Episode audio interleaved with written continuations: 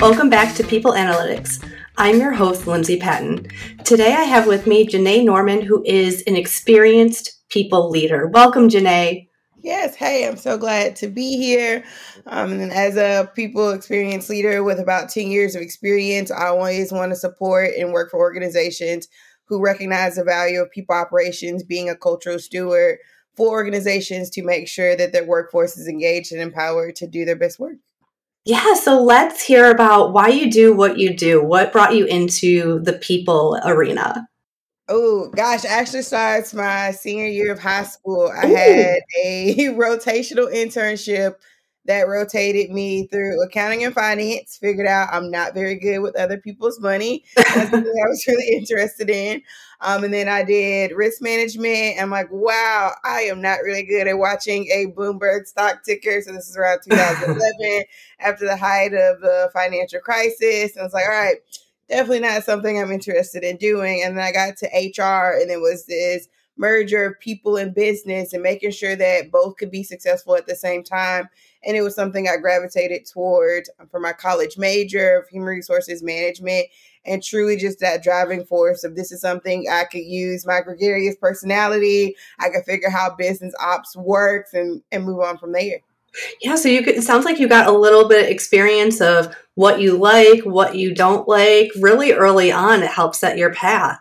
Yes, yes, it did. Yeah. And I think it really just opened up my eyes to what H R was at the time of, I think it was still around that culture of hire, fire. You're there to keep the business out of legal trouble. But there was also this catalyst of, is that the only thing that H R should be there to do? Yeah. So once you graduated, did you have any goals? Did you have a good idea of what you wanted to do? Oh, gosh. All right. So I did not, but I did take a minor in business Spanish because I just knew for some reason I was moving to Latin America. Obviously, that didn't work out. And um, I knew I needed to have more of a foundation in human resources. So I applied to the John Deere Human Resources Leadership Development Program, which was a two to three year rotational program designed to take H R graduates and make them global H R business partners and give them that foundational experience of H R. So compensation and benefits, H R analytics, H R operations and unionized and non-unionized factories, and really having a holistic view of all the facets of H R.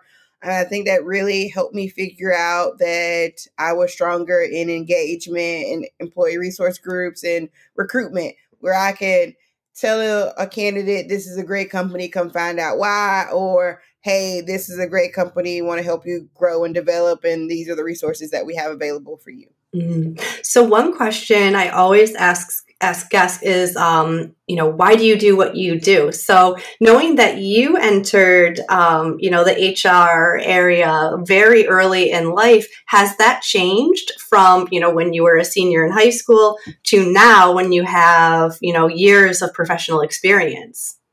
Yes, I think it has changed the way that I approach human resources to making it human, like more people focused. Like I want to have first approach to how I develop a people operations strategy, like with a level of emotional intelligence that has intentionality and mindfulness at its core. I think it's so important to consider myself a people's champ and a conduit to someone's success, and helping them purposely work and grow through growth experiences or coaching and development to really create those inclusive workspaces, because I think we've realized that people operations is no longer just, hey, here's your career path. You're on it for forty mm-hmm. years. This is what you need to do to be able to retire. We are helping to close that gap between what we expect of our organizations and what we put in them to get there. Mm, so you said, you know, be intentional and be mindful. What does that look like? Um, definitely exploring all viewpoints before a decision is made and making sure the data supports the decisions that we're making. I think it's very easy for the past two to three years to make emotional and rash decisions as it comes to a workforce because it protects a company's bottom line. But your potential and former employees are watching how you handle the pandemic, how you handle yeah. remote work, how you handle return to office, and they're going to see, is this a culture I really want to be a part of? And People Operations is there to raise our hand. It's good, worse, and different to say, hey, I don't think this is the right way we could do something. Could we try it this way and see what our employees feel, see how they're going to feel about this, and actually talking to them, surveying them. We always talk about engagement surveys, but I think they've been weaponized in a way that don't always have a best employees' interest mm-hmm. at heart. So how are we using them in the way to say, hey, we aren't able to do this right now, but we could do it for the future? Yeah. My ears did pick up when you said data, because data is something that Staff Geek is really, really, you know, serious about, you know, because data doesn't lie. So you mentioned surveys as an example. Is there any other way that you use data to help, um, you know, inform uh, how you manage people? Yes. So it is also about attrition rates. I think Um, especially being in the tech space for the last four or five years, it's very easy to say, hey, we have all this new talent coming in. This talent is super diverse. They're so excited to be here. And yes, we have this avalanche of new people coming in, but then you have this attrition rate that's showing you like, hey, all these people that you're hiring aren't staying beyond two to three years. What is something else that we can do to sort of change the cycle of why people want to be here? Mm, yeah. And I know your experience, it's diverse in that you've had your own business, worked for yourself, you've worked corporate, you've worked small business, you mentioned tech. So what if all those diverse experiences taught you about, you know, your ideal workplace? Oh, that the workplace may change, but the people don't. There is mm. always the same type of person um, working at an organization. And what it's helped me realize is I want to advocate and design people operations and processes that are unique to the experiences and backgrounds and lives and energy of the people that we employ, um, because allowing that freedom and space where people know that they are valued for the difference they are making helps bridge the gap, mm-hmm. bring people together rather than keeping them separated, which is what I think is reality we all want to work towards, and also allowing me to elevate the voices and stories of people who are working to achieve that reality and who are directly impacted by those same systems and structures. Yeah. And I know that, you know, creating healthy boundaries is something that you've been learning throughout your career. And I know in the people space, um, you know, it's easy to not to have loose boundaries. Or so how, you know, how did you start implementing boundaries for your own mental health? I will say it's definitely easier said than done when it comes to people operations. But I think um, even after the pandemic, having boundaries around something I definitely implemented more this year is taking time for my mental health. So having a licensed psychologist that I see when I am going through these really emotional, heavy employee focus E R cases, or I'm going through things where the empath in me is like, what else can I be doing that may be outside of what I'm supporting my company? And it's also about technology boundaries. Like I am a firm believer of setting my do not disturb for seven p.m. on my phone, on my computer. It does not matter what it is. If it's after seven and I have not responded to you, it's because I'm going to see it the next day. Um, I also take time to do a lot of meditation and reading. I think um, something I neglected as I was going through my career to get to this leadership catalyst of where I wanted, thought I wanted to be in my career by the age of thirty, it was neglecting um, my mental health and wellness. So making sure I have space and time to take all of that into myself, making sure that I'm sitting down and saying, hey, where am I in my emotional journey today? Is this where I need to take a step away, or what else should I be doing? And then in the workplace, I am very firm in my boundaries of I will go in the interview process being the same person that I am going to be day in and day out, because code switching only works for so long before people are like, hey, we don't really remember this version of you in the interview. And making those boundaries known. I have my gym workout every morning on my calendar. I have snack breaks. I have lunch breaks. I am taking walking meetings. You will know this is a walking meeting, and being upfront about those boundaries. So when they are crossed, it doesn't come across that, oh, my passion is mistaken for anger, which is very easy for it to do and for a diverse leader. But this is something that we acknowledge and agreed upon before I start working here. So let's make sure that we're being clear about respecting the boundaries I'm creating.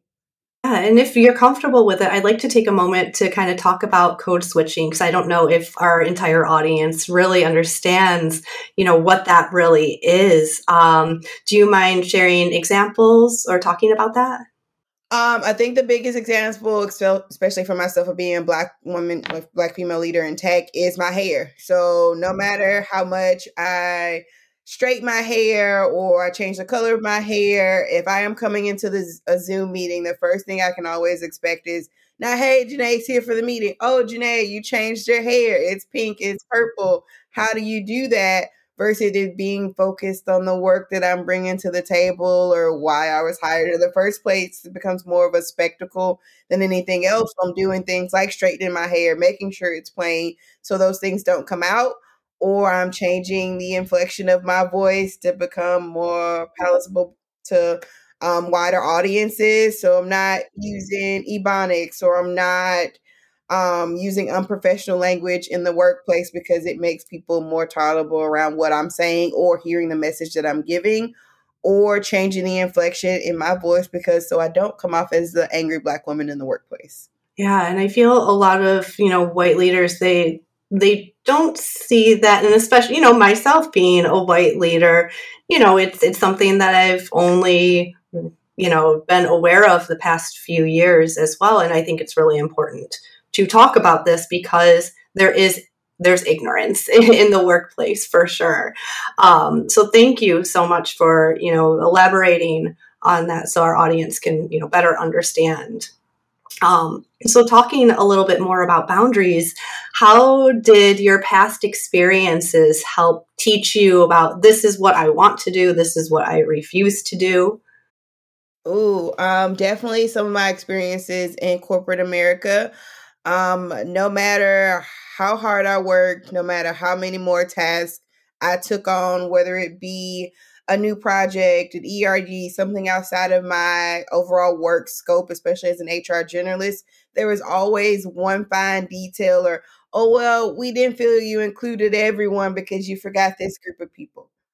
Okay, well, it had a ninety-seven percent success rate. So I think we were, we were pretty hitting the mark. And it helped me realize that the late nights weren't worth it. The extra accolades, who were they really for? Were, was I doing it for myself or to impress the people that I needed a promotion from? And um, it helped me realize that I didn't have to keep myself in a box.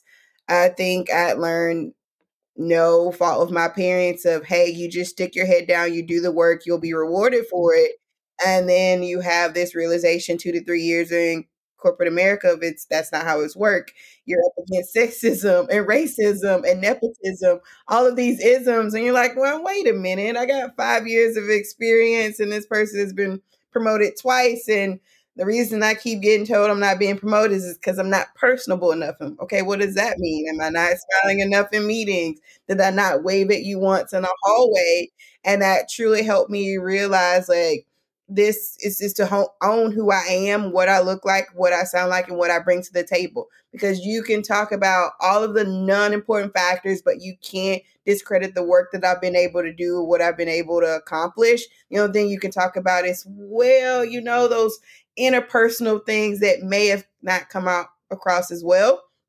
And my entrepreneurial journey, I think it was more around, um, especially in tech, it was a who you know, not a what. So figuring out the networks and channels to be a part of, to be put in front of founders or companies to really say, hey, I am here. I've done the work. This is what it looks like to get you to the next level for your people operations.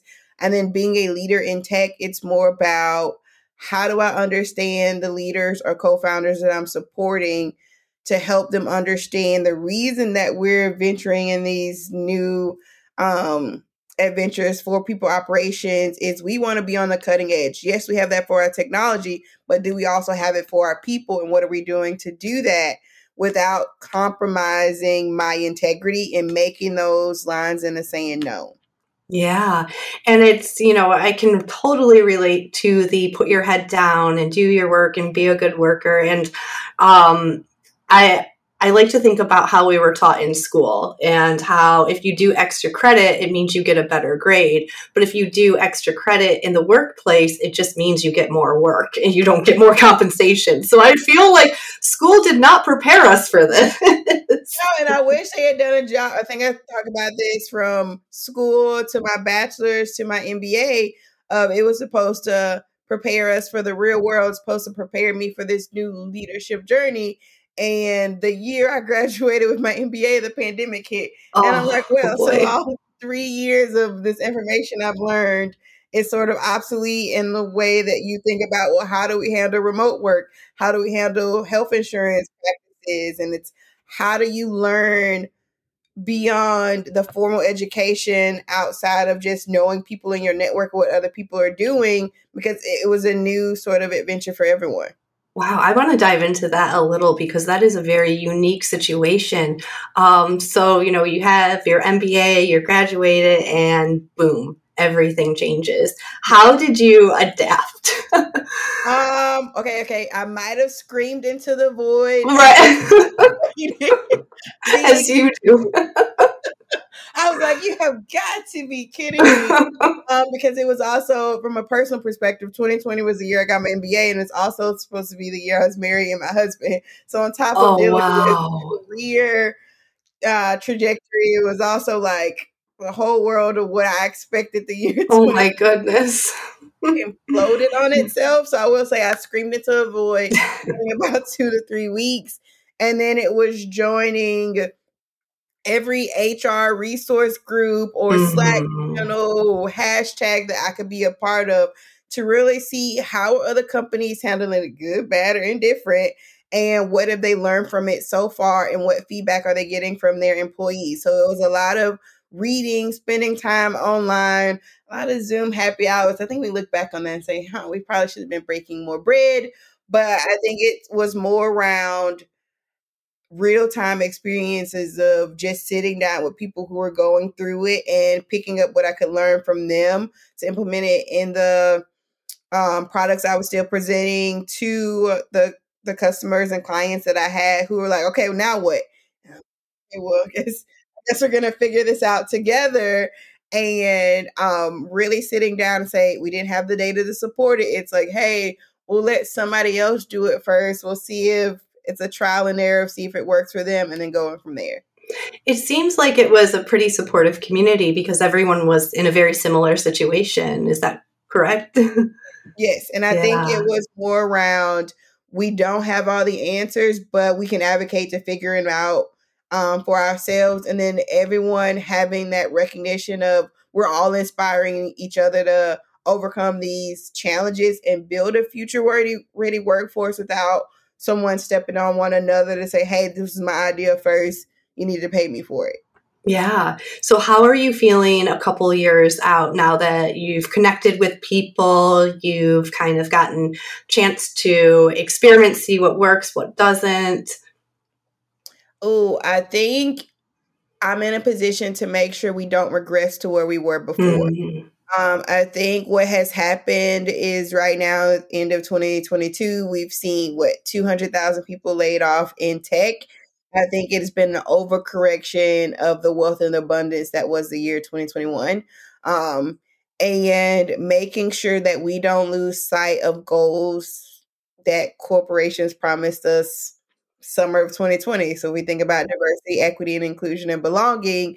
It's not only making sure that people are counted. Do they feel counted? And I think we've regressed in the sense that, hey, yeah, like, well, we did all these hirings for diverse equity and inclusion. And those are the first sort of teams or recruitment teams that are being disbanded rather than saying, hey, how can we make sure we're doubling down on the commitments that we've made? And it doesn't get lost in translation. But right now, I think a lot of companies are focused on that bottom line, good, bad, or indifference. And we're losing sight of the ground that we were able to cover and make up for the past couple of years, and making sure that the diverse workforce doesn't lose sight of this is just a bump in the road. So what can we be doing to make sure we're coming better for twenty twenty-three? Yeah. And I feel like, you know, the optics of it all, it kind of, you know, put, put organizations to attest to, like, is this truly what, what you believe, or is it just you trying to get clout? So let's talk about optics within an organization, because I know that you, you've got some feelings about it. I think it's, it's more around making sure we don't come become obsessed with the idea of tokenism in the workplace. I have turned down job opportunities. I've left interview processes because I've asked the question, how do I make sure that I am not the first and only diverse leader in your organization? It's, well, you you won't be, but we're really working on it. Oh, we got people over here. And it's like, well, no, that wasn't the question I was asking you.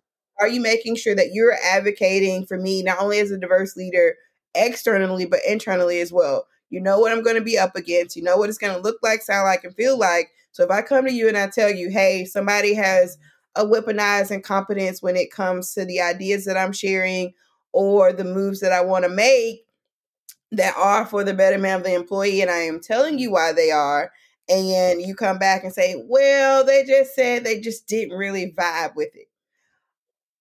Okay. That that's fine. But I, I think we acknowledged this before I came into the organization of what this was going to look like. So what are you going to do to advocate on my behalf? Well, we haven't figured out that part yet, but how can we make sure that both sides play fairly? Okay. Well, what does fair look like to you? Mm-hmm. Yeah, definitely. So, um, you know, how to, you know, one thing that you discussed is how to identify optics in an organization. So what are the things that you look for? You mentioned in the interview process, there's usually like a red flag that, you know. We're going to interview red flags. I think um, definitely checking the leadership page. So is there someone that looks like me that is already on the leadership team? If I am doing my research across Crunchbase or LinkedIn and I'm searching diversity, equity, and inclusion strategies or policies or statements, um, what's coming up? If I'm also in the interview process, I also um, like to make sure that I'm asking questions that are relevant to what I want to get answered. So what do other people think of your management style? Because I don't want to be micromanaged. I don't want to be yelled at. I don't want to be screamed at. So what do other people perceive your management? Not you, because you may have a totally different perception about how you think you manage people.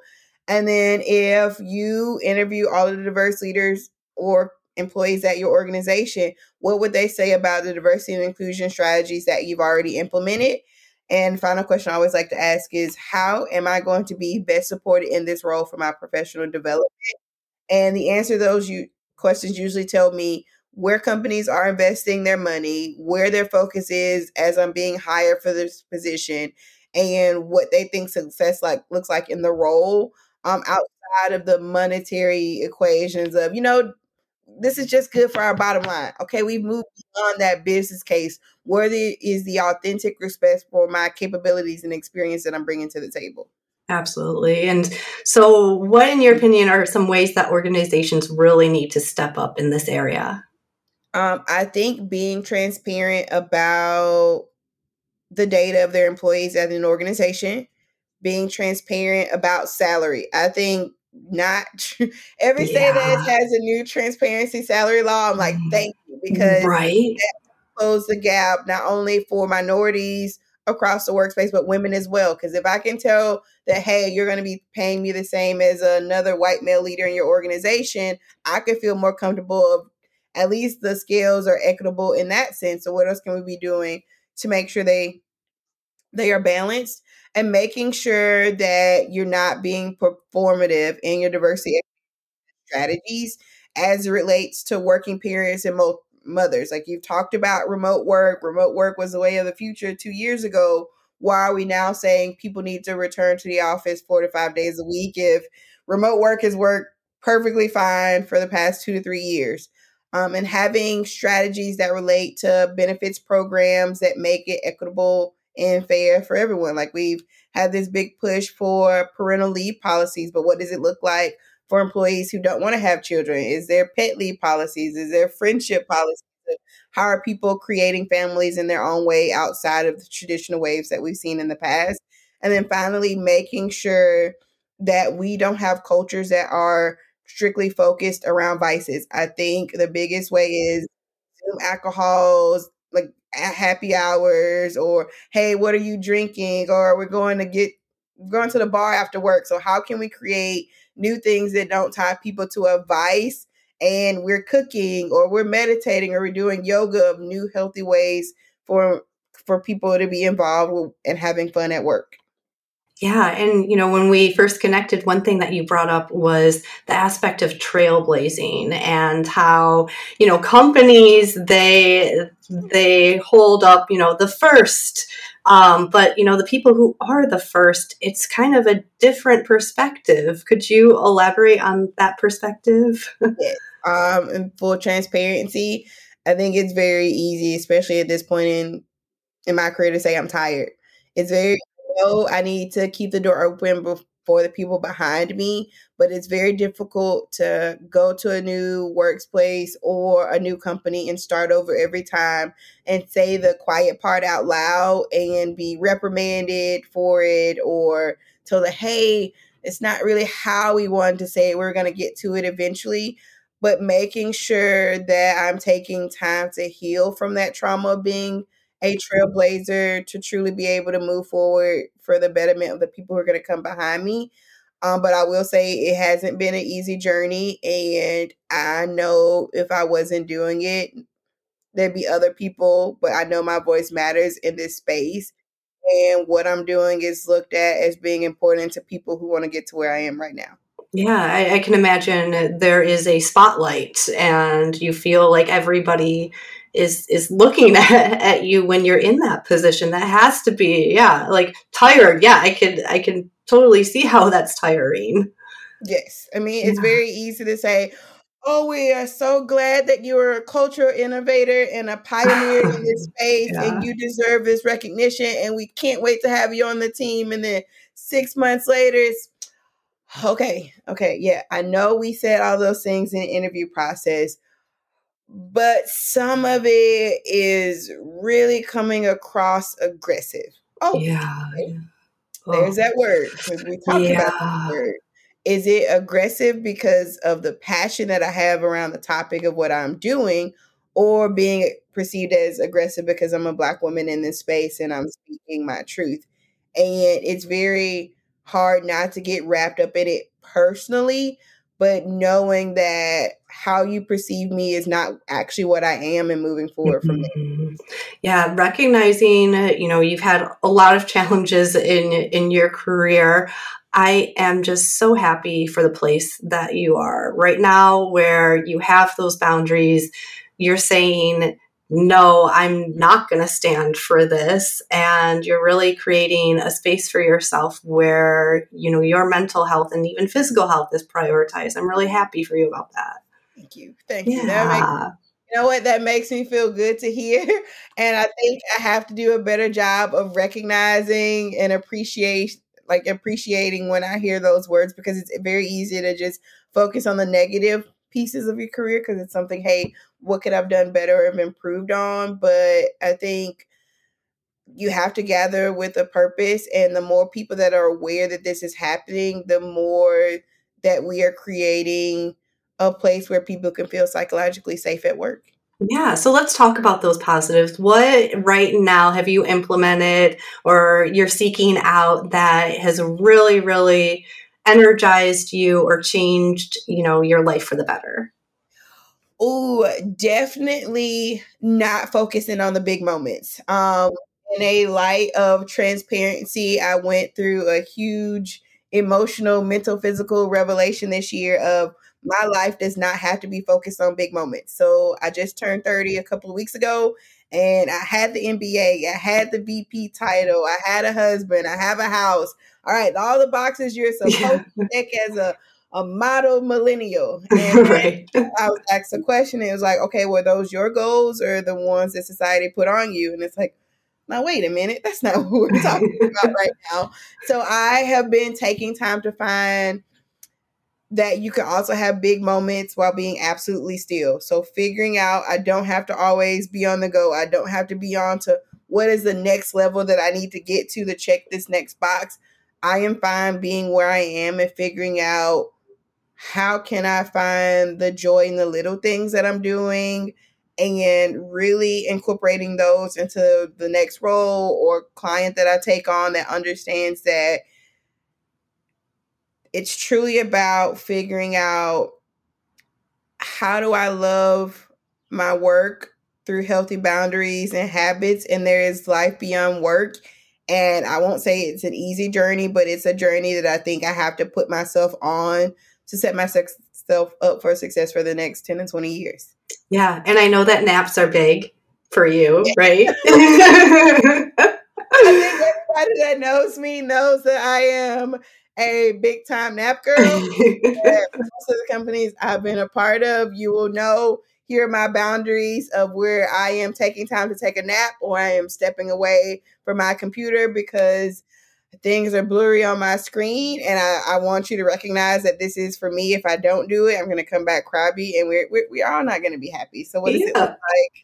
Um, I think my husband learned that lesson early on. He actually knew that I wasn't going home to clean up. I was going to nap.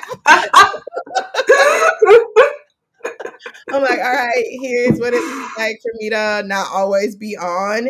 And I've recognized that that was sort of a symptom of me always going, go, go, go, that my body's just like, no, we're crashing because we can't go anymore. Yeah. And how has that changed your life since you've started incorporating naps into the workday? Um, definitely has me more focused around what I need to do and why. I think it gives me a sense of clarity that I might miss when I have my to-do in the morning. I've checked all those things off. I think I'm done with the workday. And then, oh, nope, I'm going to take a quick nap. And it's like, oh, wait, in that deep sleep that I got to have for thirty, forty-five minutes, oh, here's some other things that I can get accomplished today or emails that I need to respond to and making sure that I'm always on top of it rather than letting things fall through the cracks and it becoming more of an issue or time escape or having to work on the weekend or two yeah. to three in the morning when it was something I could have gotten done in, throughout the day if I had remembered. And what I really like about, you know, the how work is becoming more flexible. And I like how, especially with remote work, there is the opportunity to take an hour and take a nap or go for a walk or work out or do something that will help that slump that you usually get throughout, you know, in the middle of the day. And I think as humans, we're very fluid. And so, you know, we have those moments where it's like, oh yeah, we're productive. And then we have those moments where it's like, oh, I just feel like I don't have any energy. And so it's like to be expected to have the same kind of productivity nine to five every single day. I think that's a little, a little asking too much. It is. And I think we also have to figure out how to be persistent and a positive influence on helping people shed that guilt of if I'm not doing anything, then I'm lazy. Well, well, no, if you're not doing anything, you're giving your body opportunity. opportune time to recuperate, you're giving your brain time to reset. You're giving your mind time to be still rather than, okay, let me think about what I need to do next. When you're you're not actually resting, you're taking on that guilt of around like, okay, well, what else should I be doing besides sitting here watching T V when that's all you're yeah. doing in that moment? Yeah. Cheers to rest. Cheers yes. to naps. I will always say that. Listen, I'm in Belize. I was like, all right, I definitely know I have to go back home. But it was, I think, in those moments of being able to be completely still and just listen to the ocean where it's like, this is what I needed to be doing. And how can I make sure that I'm not only celebrating in these moments of those things, but making sure that I'm finding ways to incorporate that when I get back to America or I'm back in the day-to-day. Hey, did we go grocery shopping? Hey, did we send out this engagement survey of figuring out when are the times to make sure I'm taking moments for myself to regroup? Yeah. And JaNaye, this has been a great conversation. I thank you so much for your transparency. Um, you know, I know that some of the topics were very, you know, emotional, emotionally taxing. And so I so appreciate you, you know, being able to give perspective to our audience. Thank you so, so much for that. And so before we part, is there anything that you would like to add or think that we missed during our conversation? Um, Ooh, this is a very, I think being intentional about self-care mm-hmm. is how we set ourselves up for success, and figuring out what you need to unplug from is how you truly can make sure you're making self for yourself, not only in your personal life, but your professional life as well. Amazing. And so if people want to connect with you, what's the best way to do so? Please feel free to reach out to me on LinkedIn. I'm currently updating my business website, and I can share that with you soon. Amazing. Well, if you or anyone you know is like JaNaye, who wants to create a better workplace for all, email me, Lindsay at staff geek dot com. Thank you for listening. Thank you for listening to Staff Geek's People Analytics Podcast.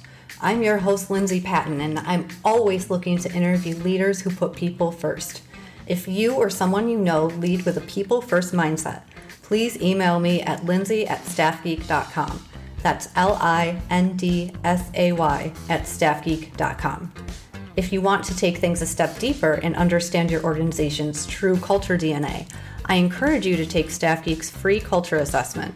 Just head to staff geek dot com and click the button that says free culture assessment. Thanks again for listening.